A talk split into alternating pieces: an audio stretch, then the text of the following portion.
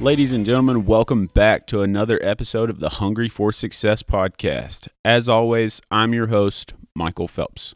On this episode, I got to sit down and talk to Tamar, who is the co founder of the Women Who Lift Israel Facebook group, which has thousands of women who have come together to support each other and improve themselves by getting stronger. You might remember I talked to the other co founder, Sarah, a couple weeks ago.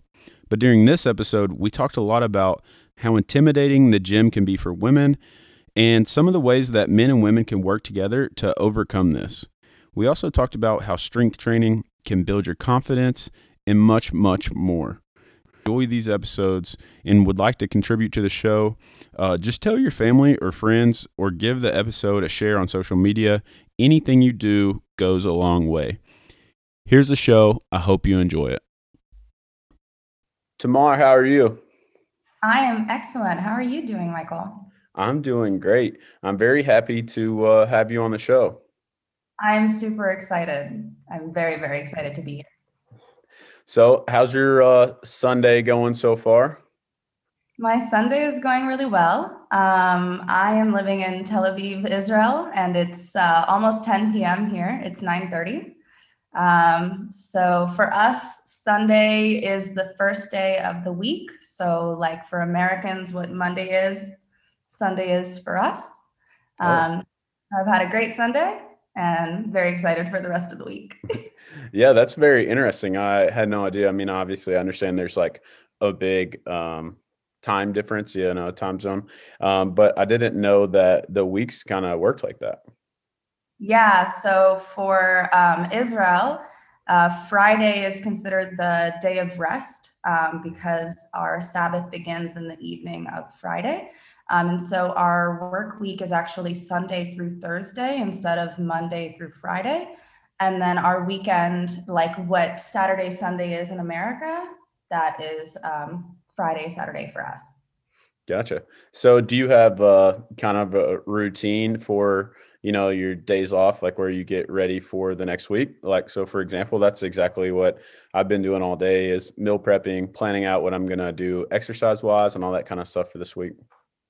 Yeah so i tend to have the same routine i would say more or less every weekend in that um, thursday evening i always make sure um, unless there's something else going on that i have something with friends um, even just one or two friends, because I think that the week can get really, really bogged down with just so much to get done and not just work, but also like personal development and things like that. Um, that I think it's really, really important to make sure to always schedule something in um, socially. I know that can be especially difficult nowadays, but I think uh, if there's a will, there's a way.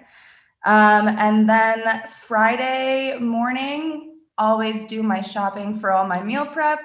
Um, what I love about Fridays here in Israel is that because it's the Sabbath day, which is considered the day of rest, um, the whole country almost, uh, I wouldn't call it shut down, but it's very quiet. Stores are closed. Uh, people stay home, stay home with their families. And I particularly like that because I am like a very high anxiety person. I'm always like, trying to add one more thing that I can handle onto my to do list. And so having that like almost like a forced rest day has in my personal life been really amazing because I have no choice but to rest. And I think recovery is very underestimated. Mm-hmm. And then on Saturdays, um, I spend the first half of the day to be honest, being a potato. I relax. I like let myself sleep, you know, take a really long shower. And then the second half of my Saturdays are always dedicated to meal prep for the whole week. Um, I find that that is a key, key, key essential thing to staying on track throughout the week. And I find that whenever I miss that one piece, just the meal prep, um, I often find that the rest of my week kind of like dominoes, you know, with it. Mm-hmm. So uh, my weekend routine has been really, really essential, I would say, in my like overall routine. Yeah. And so I find that with a lot of people, like, so I've had people on here that talk a lot about discipline and people that talk about habits. And a lot of the stuff or in mindset too and a lot of the things you know they really um, mesh together and like the overall thing is basically um, you know planning and preparations are like the keys to um, discipline or success or whatever you want to say because um, if you chart that out in the beginning and then you have those good options you're way way more likely or uh, likely to stick to your plan and be successful um, where a lot of people might fall off Absolutely. And uh, I, uh, I'm sure we'll get to this, uh, but my friend Sarah and I, who was previously mm-hmm. on this podcast, we have co founded a group called Women Who Lift Israel. Uh, we're almost at a thousand members, and we're dedicated to empowering women through different forms of strength training. And I have, through this group, had the absolute privilege and honor to interview uh, a couple dozen different professional athletes, female athletes, specialists, physicians. And what I liked the most, um, I had interviewed a uh, holistic wellness coach. And the analogy that they gave to me in terms of not just meal prep, and meal prep is one example of this, but we're talking about planning and preparation in general and what purpose that serves in a strength training routine and in a, a fitness journey she explained it to me, and I'm sure Americans will love this analogy. Um, it's like a football game. you're part of a team. You don't want to, I mean, you can do this on your own, but you're part of a team and you all work together to, to unify yourselves. And you don't go out on the field and just do whatever you want. You go out there with a plan. You've practiced, you've talked about what you want to do, you've researched, you've thought about all the possibilities, and you choose the best one and that's how you get a touchdown. But if you go out there without any planning, without any preparation whatsoever, without any true idea of your next few steps forward, uh, it will literally make you fumble, no pun intended. yeah, it just, you know, things go off the rails, things fall apart when there's no planning and preparation. It, that that's when it becomes easier to make a bad choice than to make a good one. Absolutely, absolutely. When there's lack of preparation and lack of planning, um, it's not necessarily that you're not able to make good decisions. I would say it's definitely still a, definitely able to make good decisions mm-hmm. regardless. You're simply putting yourself in a position where you're at significantly higher risk to not make a good decision. Um, it's much easier to reach for something easy, to go get takeout, to miss a day working out, and uh, you don't realize these small actions and how they all build um, until you're suddenly stuck thinking, how do I get back on track? Yeah, absolutely. I, I couldn't agree with you more.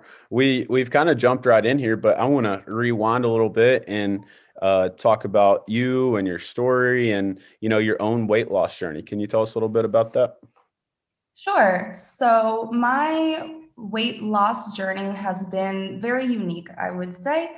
Um, although I was a chubby kid as a, as a young child, um, I had started dance from a very young age. I started doing dance at the age of three. And when I started hitting puberty, I gained a tremendous amount of weight in a very short amount of time. Um, combined with the fact that my family had just relocated from Israel to America and the move was incredibly stressful. It's, it's incredible what stress does to the body and to your hormones. Um, and it really affected me as an eight year old kid. I was in dance. Dance was an enormous part of my life. I, it was basically a full time job. Even as a kid, we would train 20, 30 hours a week. I'm talking about a nine year old child. That's wow. pretty intense. And this was back in the late 90s, early 2000s, where skinny was it. Skinny was the thing. It was the age of Paris Hilton, of Nicole Richie, of, of all those things. And the thinner you were, uh, it seemed as though to society, the more beautiful you were and the more value you had. And in dance, it was very much the same way. And I found myself very quickly in a situation where I was suffering from anorexia and didn't even know what anorexia was. Um, I remember very vividly um, coming back to uh, dance practice at the beginning of the school year. Uh, the season for dance team is uh, when the school year begins until about May. And I remember I coming back from an entire summer, and uh, this is probably at the height of my eating disorder. I had come back after a two and a half two and a half month long summer break, and I had lost 20 pounds. And I did not have 20 pounds to lose. I was a dancer, I was already quite thin. And I will never forget coming back to that very first day of dance practice. And the first thing my coach did, my dance coach, she came up to me and she said, Wow, Tamara, you've lost a lot of weight this summer. You've lost a tremendous amount of weight. I can tell. I'm so proud of you she went on and on and gushed about how proud she was of me and how how much higher my jumps will be and and how much easier it'll be to do all these different tricks and new routines um, with very little disregard to what that actually meant in terms of my health and now you know years later the research is showing what we already knew but now have confirmed skinny is not healthy. It doesn't mean you're not healthy, but skinny is not a confirmation that you are healthy. Yeah. Fast forward a few years, um, I had thankfully, with a lot of professional help and a lot of support from my friends and family, uh, was able to overcome my eating disorder and found kind of a new normal. It's always a daily struggle. Um, and in 2017, um, I was still living in the US, and I suddenly found out that my mother, who was my best friend in all of life, um, was diagnosed with a very, very rare form of pancreatic cancer. Um, she was given a prognosis of about three months to live. She ended up living just under 10 months post diagnosis. And I was her caregiver during the time that she was ill. I quit my job. I sold my stuff. I sold my car. I found someone to take over my place. I moved from Texas back to Ohio. I was living in Texas at the time. And I immediately just put my entire life on hold to take care of my mother. And as someone who grew up with a very uh, distorted relationship with food to begin with, my solution was food. I went in the exact opposite direction, where when I was younger, controlling how much I ate and controlling my weight was was how I found control in my life and now, when I had such an overwhelming amount of emotions and I was not raised in a way where I really knew how to deal with them, I turned to food. It was very easy, it was very comforting, it was always there to me. It never told me that I was doing something wrong. And so I found a lot of comfort in it and I gained a lot of weight. I'm a very short person. you can't really tell when you just see you know, my upper body. Um, I'm only five feet tall. And um, at my highest, I was about 200 pounds. And I'll never forget, um, my mother died on the 18th of May um, in 2018. And my grandmother, her mother, actually uh, passed away from the same disease two weeks before my mother did. So, wow in April to May of 2018, first my grandmother, my maternal grandmother passed away, and then two weeks later, my mother passed away. I would say that was the absolute rock bottom of my entire life so far, without a doubt. It's hard to explain grief to people who haven't necessarily experienced it yet.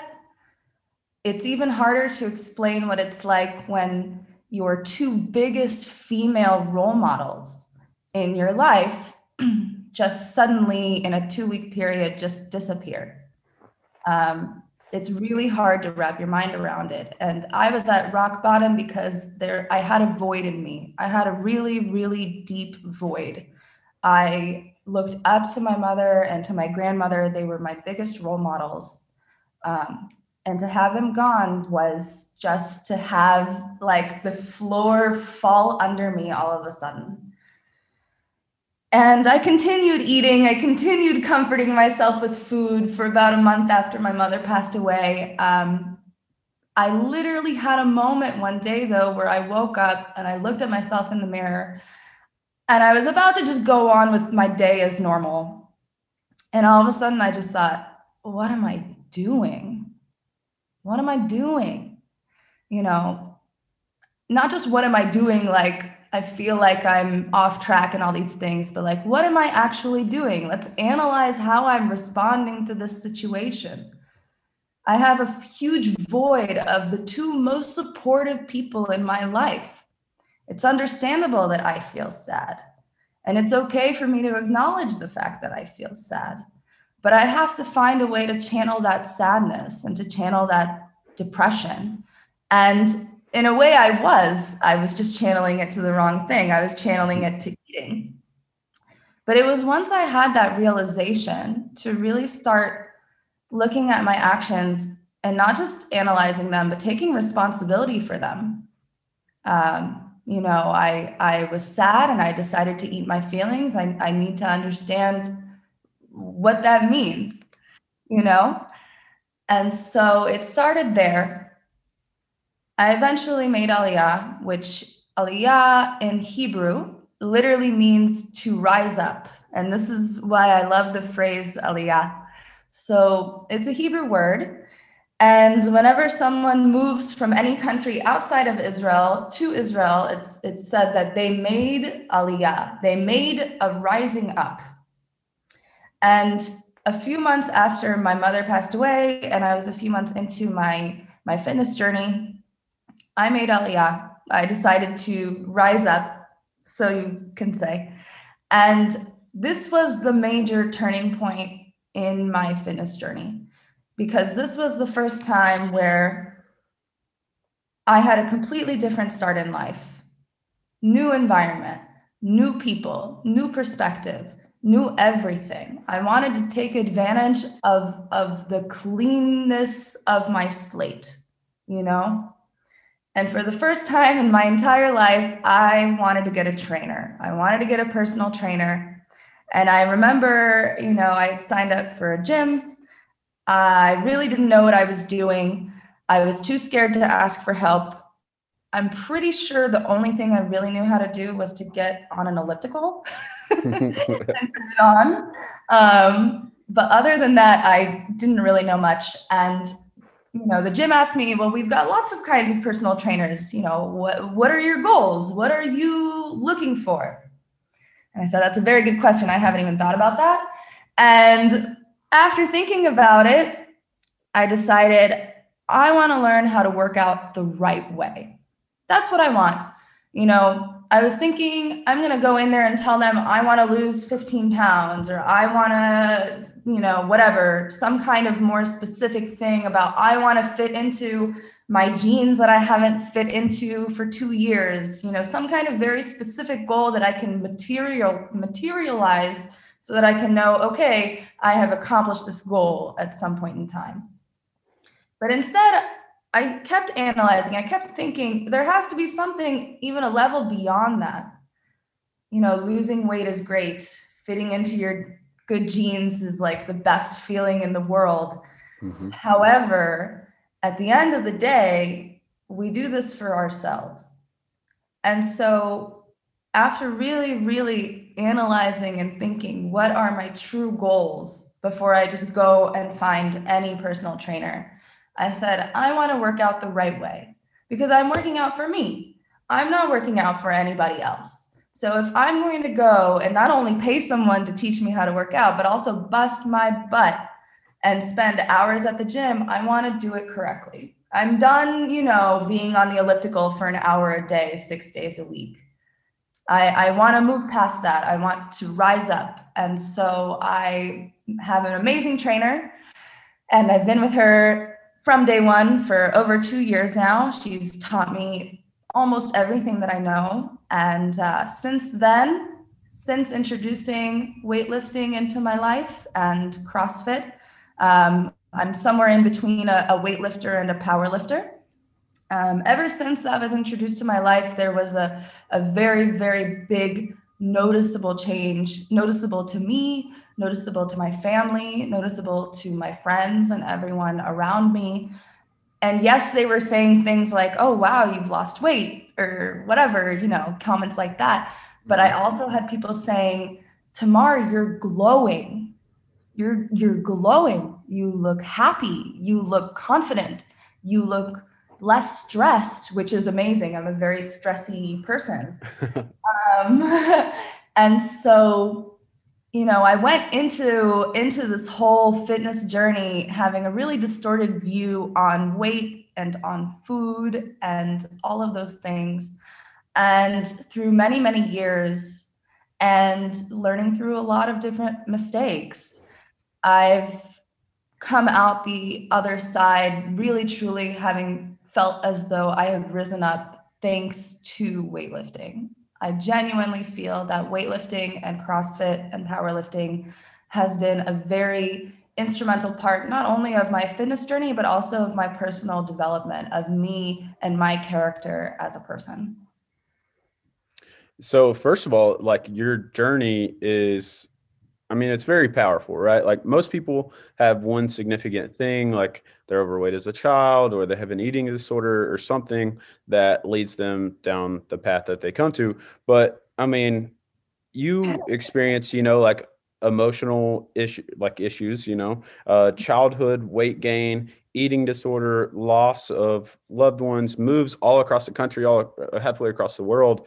I mean, so that's a lot of compounded things to um, you know, build up and cause you to gain weight and cause you not to focus on yourself when you have so much external things going on. And, you know, one of my recent guests was uh, Nick Shaw, who wrote a book called Fit for Success.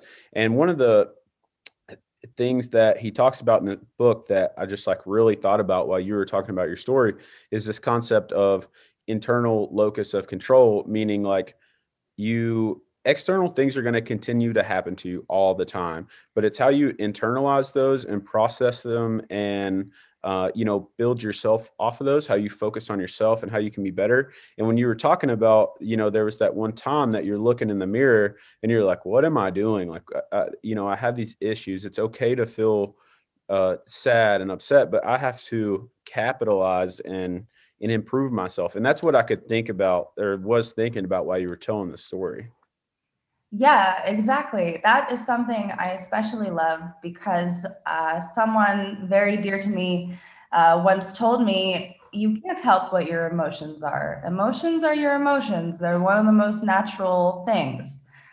You can, however, influence what happens after that.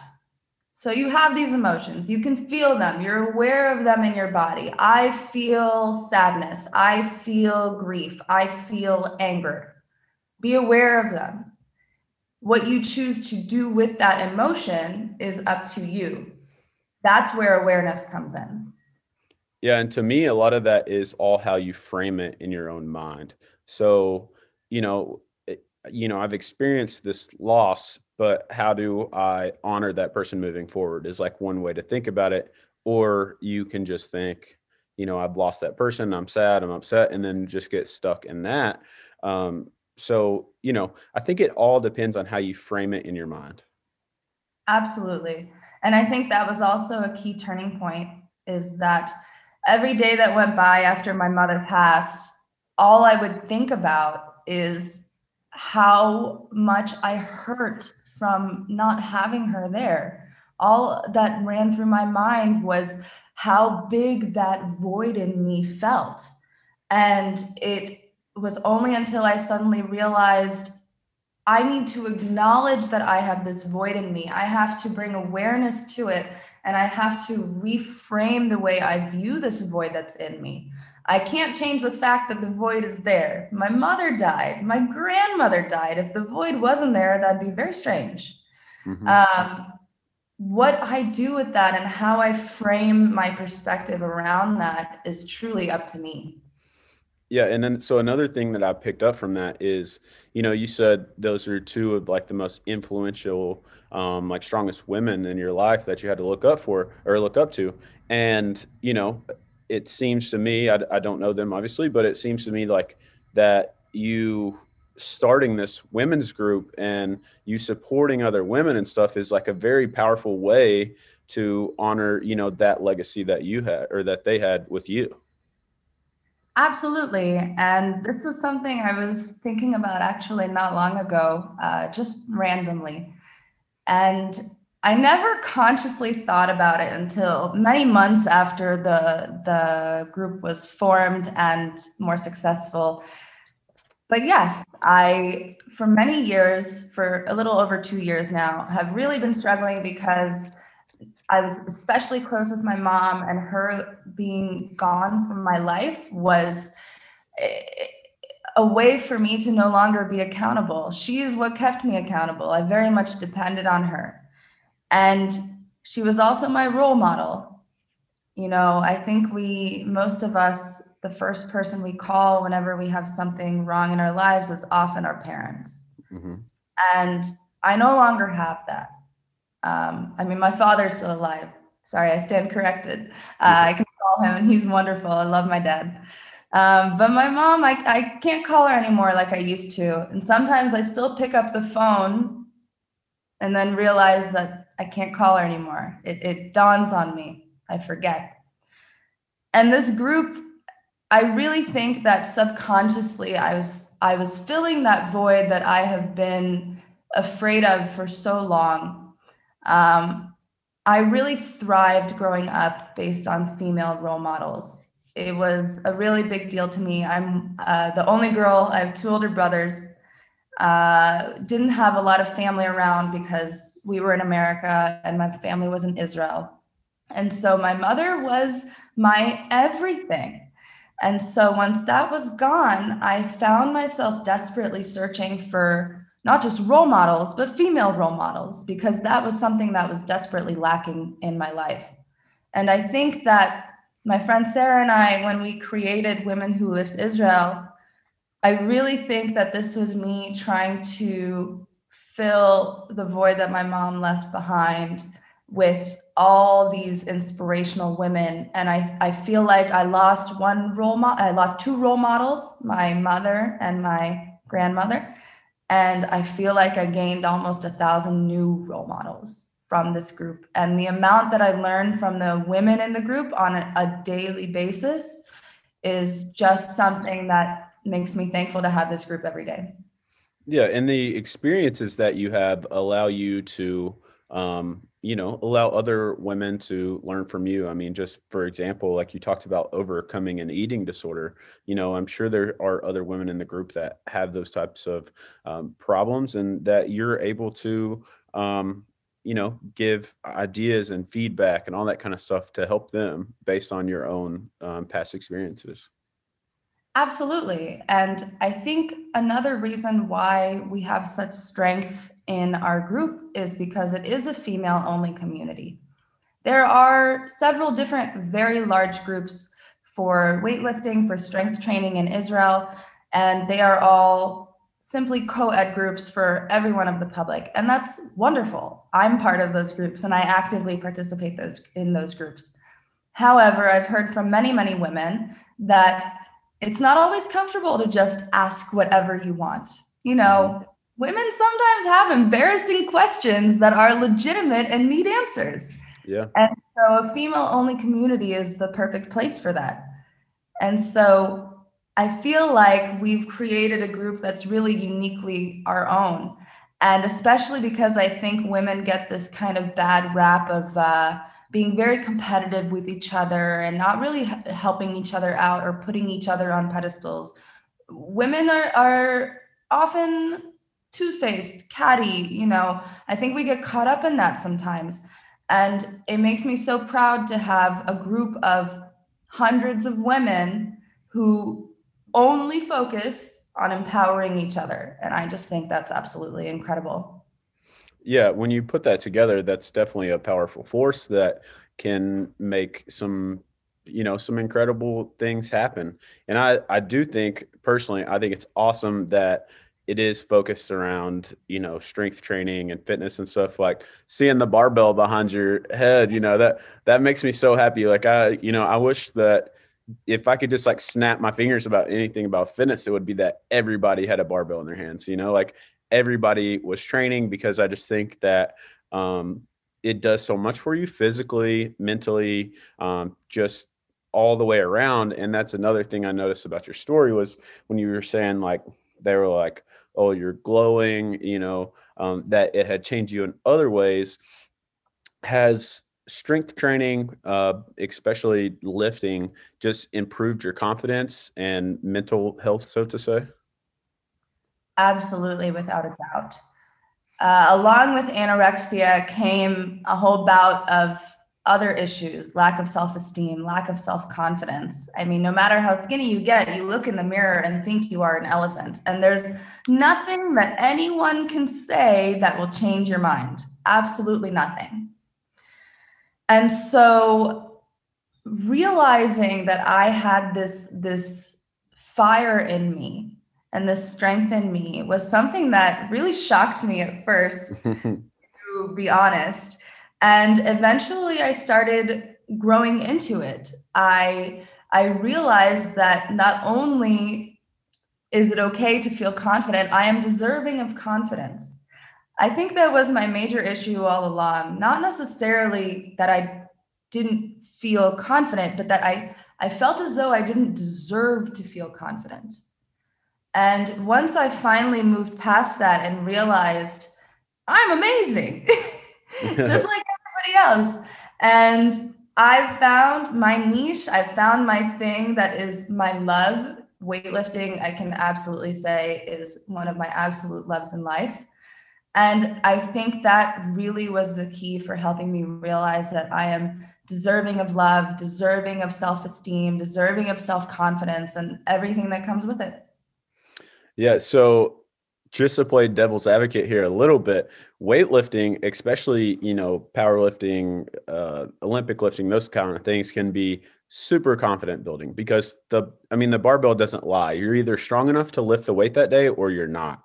And on those days that you're not, man, it can be it can be a confidence killer. It can be one of the most frustrating things I've ever experienced because today I might be able to go out here in my garage and deadlift 405 and then Wednesday, uh, like my next deadlift day, I go out there and try it, and it's just not my day, and I just can't do it, even though I just did it three days ago. And you know, and that can come down to recovery or a sore hamstring or like a whole number of things. But that can literally be one of the most um, frustrating and and just take a big shot at your confidence. Absolutely, and I think that is something that makes a fitness journey so unique a lot of people go into fitness journeys thinking, all right, we're going to ride this high for as long as we can. And they get really excited once they see progress. But I think people often miss the fact that a fitness journey has very significant amounts of ups and downs. That's what makes it a journey. And that's what makes it exciting. Mm-hmm. I think that weightlifting is a very honest sport. I had the privilege of uh, interviewing a power lifter by the name of Efrat, who is amazing um, in my group. And I really liked the way she phrased it that the barbell does not lie. You can either pick up the weight or you can't, mm-hmm. just like you said. However, just because you couldn't pick it up today there's nothing stopping you from coming back tomorrow to the barbell and trying again. The barbell will always be there for you. And it's it's an honest, honest item and most honest item in my entire life. It is. And so you're right. It, it can definitely kill your confidence. But I think if you find it within yourself to to continue and to return to the barbell and to to overcome those challenging days that's where you really see the value in the fitness journey in the end. Yeah eh, one thing that i think is like people who are competitive right that find uh, lifting and find uh, just strength training in general, you know, they take to it like crazy. And so like a lot of people are competitive, but they're they're like competitive in business where they're competing against other people. They're competitive in team sports, basketball, baseball, all these different things. But once you get into that strength training or especially like powerlifting or weightlifting, it becomes your competitiveness is you versus you.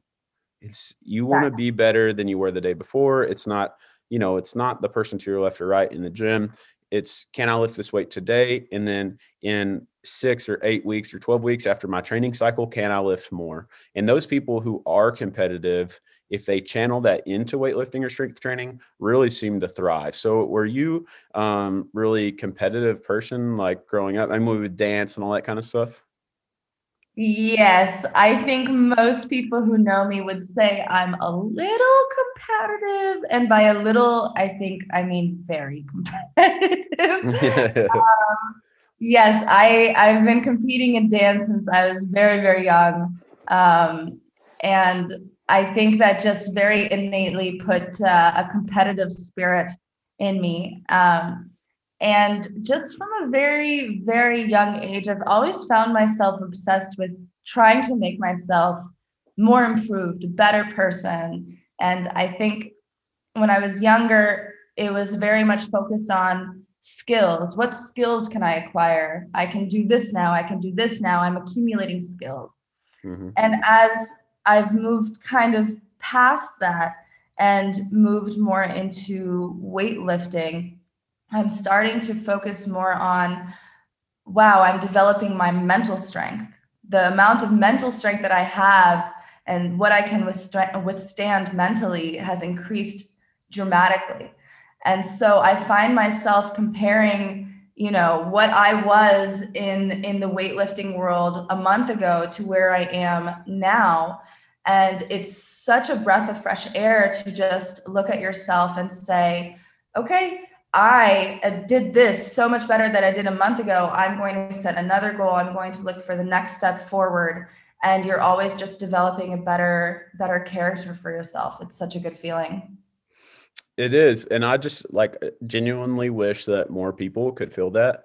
And um, so one thing that I'm curious about, right, is um, females lifting. And so when I say that, like I went back, looked through your Instagram page, and like I see you tackling the, you know, very technical, very difficult lifts. So, uh, you know, you're power cleaning, your front squatting, back squatting, shoulder press, um, all of, you know, all the stuff that is super hard, but that's not what I commonly see with women in the gym, you know, and not saying that this is bad, but typically it's doing like curls and shoulder flies and and uh, different things like that. Do you think that sometimes women can be intimidated by the barbell, intimidated by lifting, um, or you know, or is it just like kind of like a lack of you know knowledge thing? What what is that?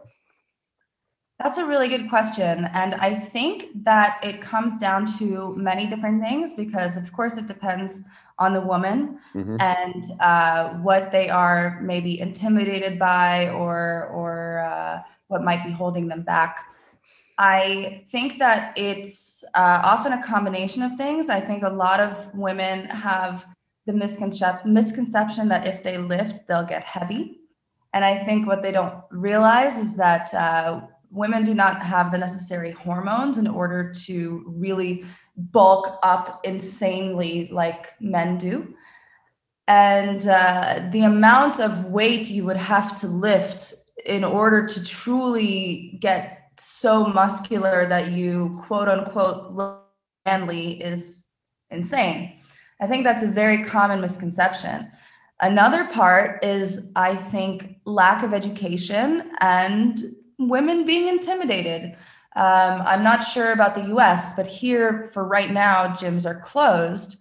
However, when I did go to a gym, I often found that women were afraid to ask questions. They were afraid to ask for technique tips. They were afraid to ask how to use a machine. I myself, as a woman, have had, you know, men come up to me and and I think they were just joking, but saying certain comments that definitely doesn't make a woman feel comfortable in a gym. And so I think it's a few different levels. I think on one hand, it is, you know, educating women in the public in that if you lift weights, I promise you all, you're not going to bulk up like a man. Um, another part of it is simply the intimidation of doing something new that is considered to be male dominated. Uh, that is a very big intimidating step to to move past and then to be honest with you, if I may be honest, um, I think that it's also uh, a necessary cooperation between the genders. Mm-hmm. I think that I don't think that men are ever malicious. I think that oftentimes they're joking. However, I think we do need to be aware of how we make women feel in the gym. I've had guys come up to me and say, are you sure you know what you're doing what you're doing with those and it's very sweet for someone to come up to me and say um, i want to make sure you're doing the right technique or um, you know make sure you don't do this you could really hurt your neck those are different but to come up and say you know hi sweetie are you, do you are you sure you know what you're doing or um, I've had friends who are uh, kickboxers who have had men come up to their practices and, and try to joke around with them. And I think it is a bit of a cooperation between the genders. Um, women need to seek out education to learn how to strength train properly with proper technique. Uh, women also have to uh, look past the intimidation of trying something new, look past the intimidation of putting yourself perhaps in a gym that's only men. And I think also there is an aspect of men also have to give women the space to feel comfortable at the gym as well. I think that it's very important that we all work together. Yeah, I couldn't uh I could not agree with you more. Uh, and I think so one you know, going over each of those topics, basically, like the thing about getting bulky is the most the women that you see getting bulky are are doing that on purpose. You know, like they they are training for some type of show. They're training because that's the look that appeals to them. So just going in there, going into the gym and just hitting some squats, some deadlifts, adding those type of things to your accessory work is going to make you stronger healthier in the long run and just and it's going to make your physique look even better and it's not going to make you like extraordinarily crazy. Like if you wanted to get to that i mean it takes those women 10 years of lifting to get to that point. And then as far as the education thing i you know with that like from my experience men are brought up especially you know uh if you're athletic and play sports in middle school, high school, you're, you know, they get you in the weight room. You're, you know, you're, I was doing deadlifts in my bedroom floor at like 10, 12 years old with my dad, you know, like, so I got that education where, you know, my sister didn't, hasn't had that until now where she's working with a personal trainer, you know, to, to get better at her sport. So I do think that's evolving a little bit.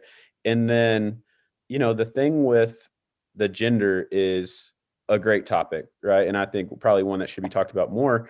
And also, you know, you said cooperation between the genders. And I like the way that you phrase that because so for me, you know, just one day I saw a lady deadlifting and she had like some 25 pound plates on each side. So they're small. And then like she's grabbing the bar, and her back's all that hunched over. And it's just like, oh, yeah. But, you know, this is probably not a good thing on my part, but like I just didn't say anything to her because I don't like to, you know, I don't want to intimidate anybody. She's in there, she's got a barbell in her hand. I don't want her to hurt herself, but at the same time, like, I don't want to discourage her from coming either. So that's a very like delicate thing that, you know, I, I don't know what the answer is to it, but some of it is probably educating men to ask the questions the way that you frame them because I, there are creeps. I 100% get that, but I, I I really think that most men in the gym like who are are lifters who do it because they love it like they don't want to see anybody like that lady lifting incorrectly. Like I would have loved to help her. It's just hard to know you know what their perspective is and how to frame that the right way. Absolutely. And I I can completely understand the the side that you're coming from. I think a lot of men often think this way. And I think also a lot of people think this way even if they see a, a man doing uh, mm-hmm. wrong technique. I think people are afraid to speak up. Um, a very, very great trainer once told me if you see something really wrong and detrimental and someone will hurt your will hurt themselves, speak up. You should speak up. Um, you should definitely find the best way to say it. Um, but I would much rather have someone get frustrated with me for attempting to correct their technique than for them to blow out their knees or for them to pull a back muscle. Um, I would much rather someone be upset with me as a person um, than do technique incorrectly. However, you have a very good point in that it's like, yes, we should correct people's technique. How do we do that? how do we do that in a way that uh, that doesn't uh, i mean you're kind of writing a line especially if it's a stranger especially if it's someone you don't know especially if it's uh, often let's say a woman lifting and a, a man giving her uh, explanations on what she should do um, i think in the end it comes down to that word cooperation i mean uh, the the gyms that I was going to until it closed down for lockdown. Part of the reason why I loved that specific gym so much is, to be honest, kind of because of the men there. And I know some people might be thinking that's backwards. She is literally the co-founder of Women Who Lifts Israel. She should be excited about a gym that's full of women. And like don't get me wrong, for every gym that's full of women, I'm very, very proud. However, I really think that it starts with making with with uh, men giving women the space to feel comfortable in a gym.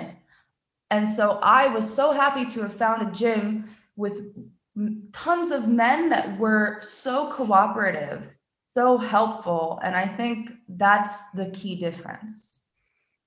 Yeah, uh, so I don't want, you know, in the long run, like what I want, I d- I don't want to necessarily be in a gym just 100% men. And just like I, you know, you probably don't want to be in a gym 100% women. Like if we can all coexist and evolve and and learn from each other, and you know, just build a community aspect, um, that is like the goal. Exactly. Uh, the goal for me and the goal, the vision for me for Women Who Lift Israel was never to make uh, fitness and health a, a female only thing. Uh, you know, as much as thinking about a, a female only gym makes me really proud and really happy just because the more women who work out, the happier I am in general. Um, that's not my goal in life. My, my goal and my vision for all of this is to make equal space for both men and women in the gym and for us to respect each other, cooperate with each other. We're all on our own unique fitness journeys. Why make it harder than it needs to be? yeah, no, I completely agree. So, just kind of situation here. So, say I get this question a lot. Eh, I'm new to the gym. I don't know where to start. What do I do? Um, or I'm intimidated going. Any of those things that we just talked about. So, I mean, if there is a lady who wants to start in the gym. She's she's getting her after a New Year's resolution, her goals. You know, what do you suggest to her?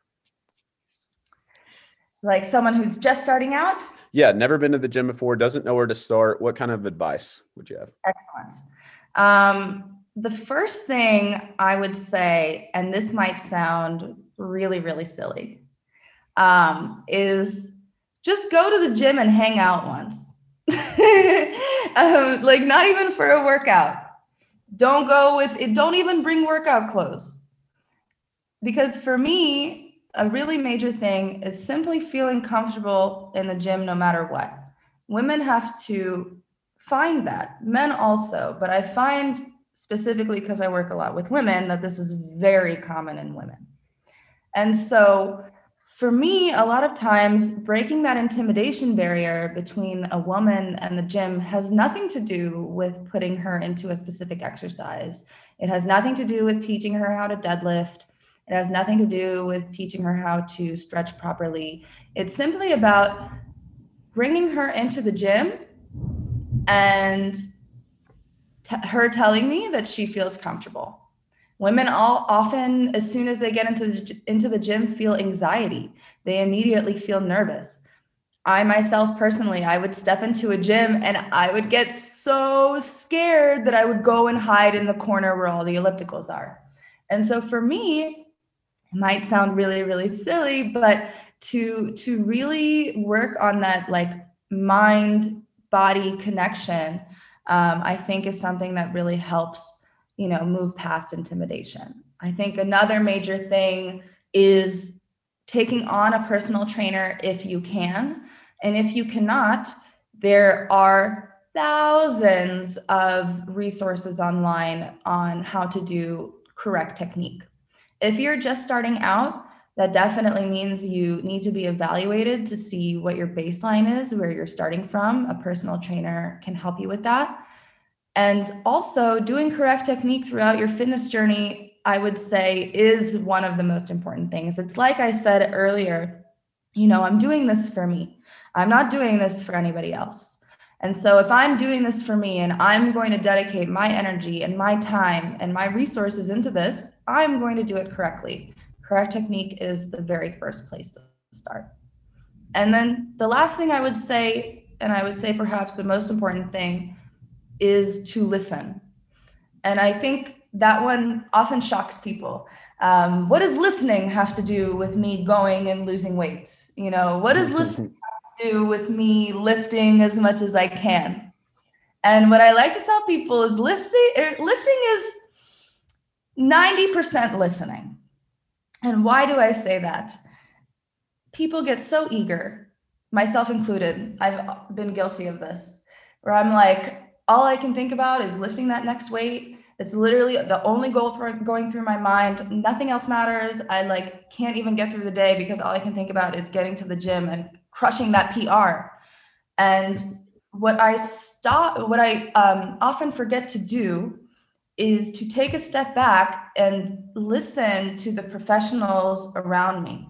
Um, part of why I love my group so much is because as the founder and the you know co-founder and co-leader of almost a thousand women that also means i have the privilege of being surrounded by almost a thousand women with tons of information. And so i think the biggest thing that people often miss in their eagerness to get into the gym their eagerness to start kicking ass um, to start moving past intimidation and nervous feelings um, it's often very good to take a step back listen to the advice that you get from supportive people around you, and also to listen to uh, correct technique. There's a reason correct technique exists. Uh, personal records are great. Lifting tons of weight is great. Losing weight is awesome. Looking great is wonderful. But if you don't do correct technique, none of it's worth it. Yeah. And so, one thing that I would just add to that is you know, how many people set out the goal to go to the gym, but then and they make this like elaborate plan of what they're going to do, but I don't feel like enough people will spend just time researching. Like if you want to be more confident the first day you walk into the gym is set a goal. Like set a goal saying I'm going to watch five YouTube videos or I'm going to work watch an hour worth.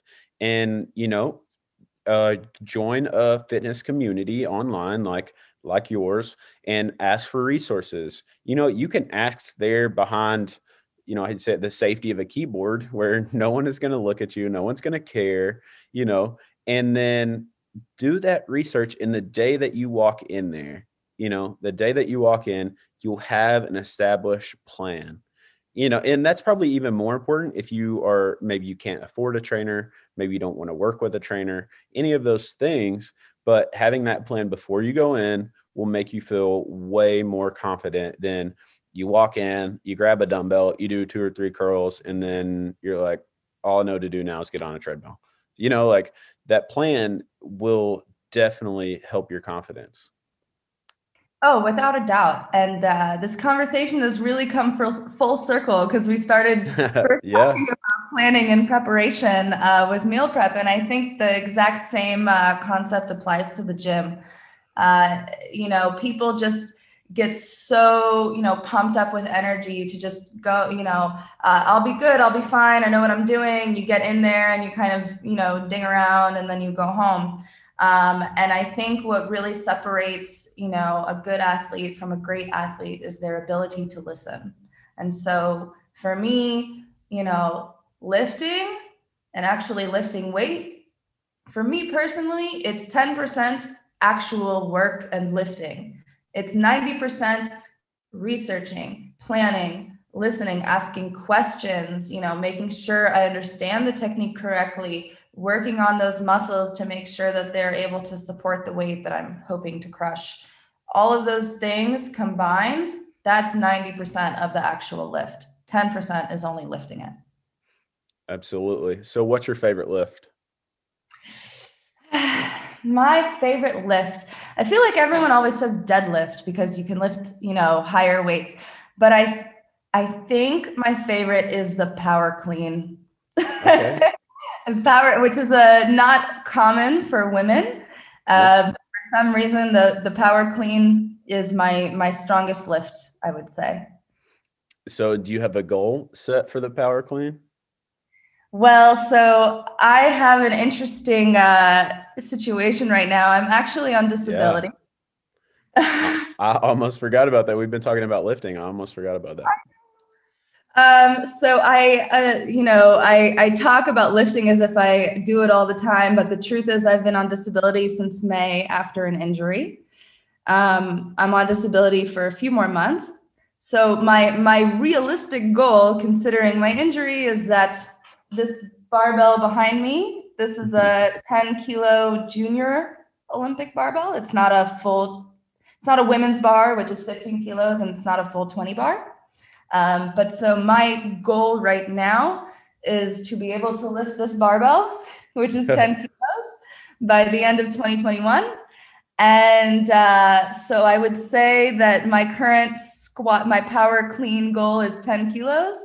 And I'm hoping to be able to work back up to my personal records, which was close to 50. So, yeah. So uh, tell us a, a little bit about, you know, kind of what happened in, in the process that you've been, you know, fighting to, to get back. Yeah. So that's a whole story in and of itself. And uh, a bit of a tragic story. oh, no. yeah. So on my birthday, which is May 1st, um, this, this, past one in 2020 my wonderful boyfriend uh, and he's really wonderful despite what happened. Uh, he got me a chef knife for my birthday because i used to be a chef. And so it's a very nice beautiful gift. He gave it to me at like one in the morning like oh it's your birthday. Here's a gift. And i unpack it and while i'm unpacking it the knife slips out of my hand. And the knife was so sharp that it cut through the case. It had a case on the blade. It cut through the case and into my right hand. Oh. And uh, yeah, and um, I fully severed my uh, extensor tendon in my right hand middle finger. And I also was unfortunately uh, the victim of about a month of medical neglect before I finally got surgery for it, a full month after it happened. Um, it was very scary because as a weightlifter, I mean, I was squatting more than my body weight. I was cleaning, you know, at least 40 kilos, you know, big weights were my thing. And mm-hmm. suddenly my right hand was quite literally partially paralyzed. Um, 60% of my right hand was paralyzed. I had surgery to reattach the tendon, but because it had been severed for so long, an entire month before I finally got surgery, it had retracted a bit. And so that made the recovery journey more difficult. Mm-hmm. Um, I am now allowed to hold a maximum of two kilos in my right hand. Um, which is very different from what weightlifting used to be for me. Um, however, you know, every tragic story has silver linings, and out of out of this, you know, really frustrating accident that happened, my group Women Who Lift Israel was born. Um, because after my accident and I was in a cast, they told me I had a 40% chance that the surgery would be successful. Less than a 50% chance that I'll have two functional hands for the rest of my life. It's a little scary. Very scary. Yes, very, very scary. And for me, I decided if I couldn't do weightlifting, I will spread the message. That is what I will do. I can't lift the barbell. Okay, you know, I hate it, but I'll accept it. Um, however, I'm not willing to just sit here and do nothing. That's very not me. So, out of this, Women Who Lift Israel was born, which is something I'm so thankful for, has been a really big role in my life. And the other thing for me is that it forced me to reshape you know the role that weightlifting had in my life as well. Like i said before I, all i ever thought was i can't wait until i do this exercise with five more kilos. I can't wait until i hit triple digits on my weight. Like that was my my daily thought process when it came to weightlifting. And after i had my accident and once i was finally cleared to go back into exercising regularly i had to redefine weightlifting for me you know, as someone who's used to doing a military press of 35, 40 kilos, and now they're telling me I started out with 500 grams. Uh, was how much I was. I know. I, I literally had sugar weighed out in a Ziploc bag.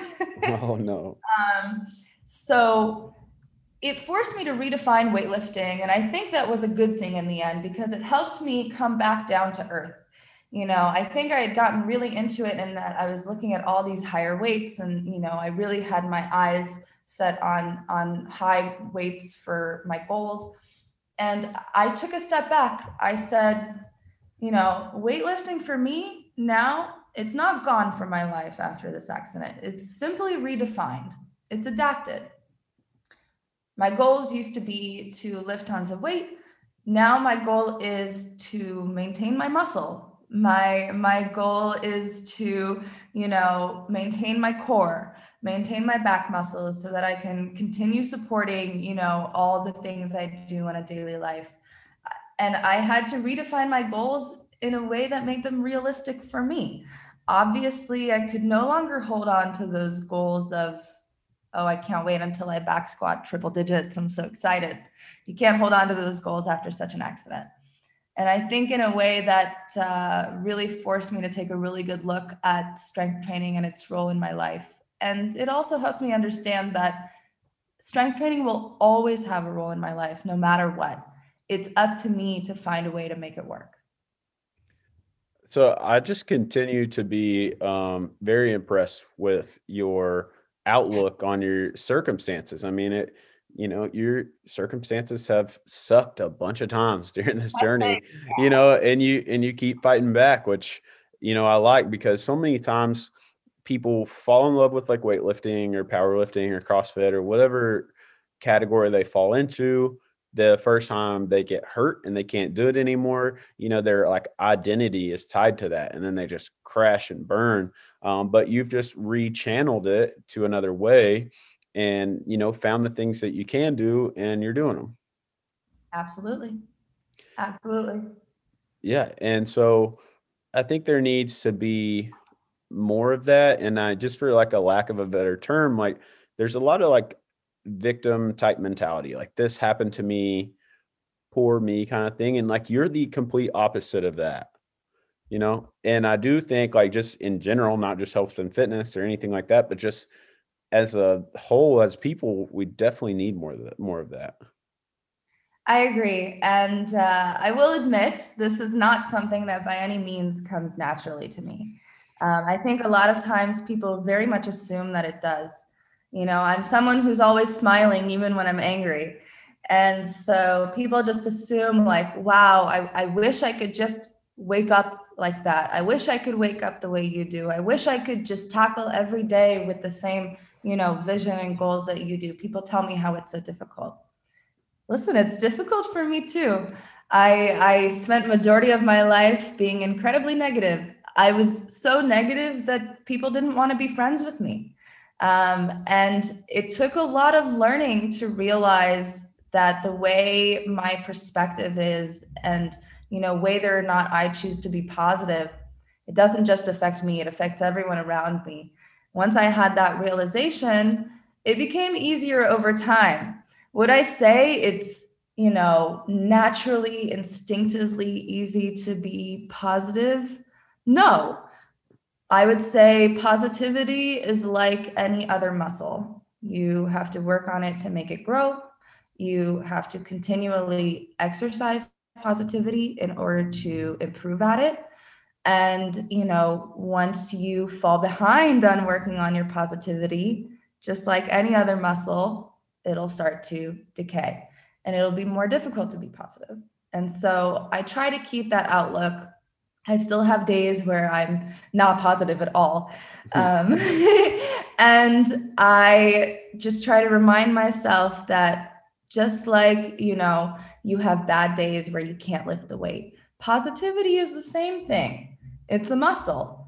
And it's a muscle that improves over time as you work it. It's also a muscle that has bad days. It's a muscle that has sore days.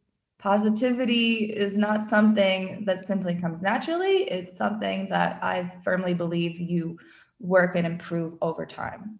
And in my opinion, positivity is probably the most important muscle. Yeah, you don't wake up to sunshine and rainbows every day. It just doesn't it doesn't happen. Like I have super shitty days as well. Like on my last last podcast I was talking to to a guy uh, who's overcome like a bunch of knee surgeries and stuff and and I've had like not to his eh, level, but I've had like similar type things and you know, I was squatting the other day. I'm squatting 185 just on my way for like a warm up and you know i just wasn't capable of doing it because my knee was hurting so bad and i just like walked in the house and my you know my wife was sitting there having coffee and like i literally just like put my head down on the table and it's just like i i don't know why this happens like why well like just whining about it over and over again you know and and i hate that but then i was like okay all i got to do like i got to hit my mobility harder. I got to work on stretching. And since then, that's what I've been doing. But like there, it, naturally, just like my natural reaction is almost always to be lazy. And it's almost always to have, you know, that kind of crappy victim sad mentality. But it's like a constant fight against those things. Like I was just meal prepping before this, and there was a show on TV, and I was literally like, oh, I could finish this tomorrow. I could, you know, cook this rice and all this stuff tomorrow. But then it's like tomorrow's going to come. I'm going to be unprepared. And that's going to probably lead to me being undisciplined and stopping at a gas station for donuts. Like I just need to just to go here and do this and get it done and be successful.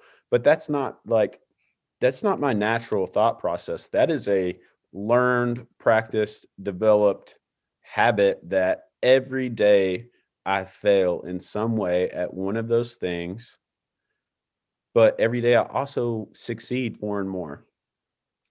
Absolutely. It's all a matter of perspective, really. Um, generally speaking, you know, I would say most people have this kind of uh, feeling about life. The way I look at it is, you know, entropy is very real. Entropy is is the the law of thermodynamics that you know everything is constantly in a state of becoming more disordered or, over time. And it also states the fact that we're a lot more drawn to the negative things than we are with for the positive things. I think that's a, a natural instinctive way of life. And that's especially why working on your positivity muscle, so to speak, is so important because it isn't something that comes naturally. It's something that you really have to work hard in order to get better on. There are even some incredible athletes, incredible athletes that are not positive at all and really struggle with that. And that often is what differentiates a good athlete, a great athlete, and an excellent athlete in my opinion. Yeah, I completely agree. Like mindset and how you frame things is a major factor in any, you know, any venture that you take, right? And so I want to kind of bring this back to you, right? You've made this like awesome transformation. Uh, so what is your like nutrition like? How did that like actually change for you and and lead to such a big success? Sure. So for me, I don't really have a specific diet. Um, I don't see a nutritionist to be completely honest with you. That's okay. Um, however, for me, the most important part is uh, something I call crowding out. Um, for me, crowding out is the more I fill my daily diet with good things, whole fruits and vegetables, lean sources of protein, you know, whole complex carbohydrates, all those kinds of goodies, the less room I have for my diet for crap, for processed foods, for alcohol, for sweets or refined sugars or very fatty, greasy foods. That doesn't necessarily mean that they never appear in my diet. I just simply use the crowding out method to make sure that the more fruits I'm seeing in my plate, the more vegetables, the more lean proteins, all of those things, obviously, the less room there is on my plate for anything else. And so I try mainly to stick to that. Um, I really try to eat intuitively. I try to really listen to my body and listen to what my body needs because I think at the end of the day, um, what really helped me, you know, re-engage and uh, make a, a healthier relationship with food in my life is to see food more as fuel and less as a means to an end or uh, a solution to an emotion.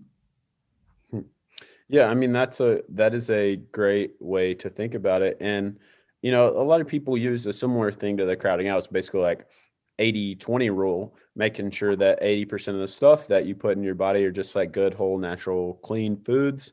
And then, you know, that 20% of the time is when, you know, it's your brother's birthday and you want to go out and have a couple beers and a and a hamburger, you know, just making sure that you are consistently putting those right things in your body and then those things that I don't want to say bad, but quote unquote less healthy, more calorie dense food um, is that 20% where you're just out enjoying yourself and your family and friends and being social kind of deal.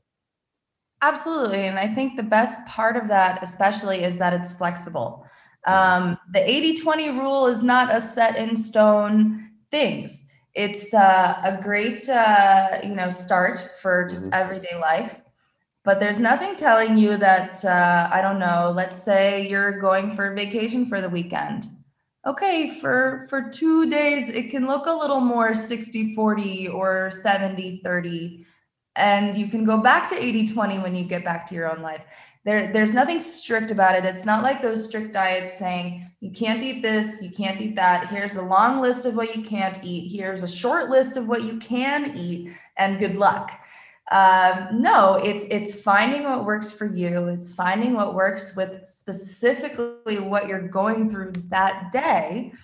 And it's also finding a way to make it work long term uh, if you have a i hate to use the word diet but i guess if you if you have like a, a daily diet that is fluctuant based on you know how you're able to fit it around your life I think it's much more able to sustain it long term as opposed to a very rigid diet with very rigid rules that don't ever change no matter what's going on, you know, externally. Um, I think the key part is the difference between a diet and a lifestyle. And the major thing is finding what works for you that you're able to sustain for very long periods of time. And so for me, that was crowding out. Uh, for other people, it can be the 80 20 rule, which is very similar. Um, I personally like it because uh, I'm less of a calorie counter, I'm less of a macronutrient counter.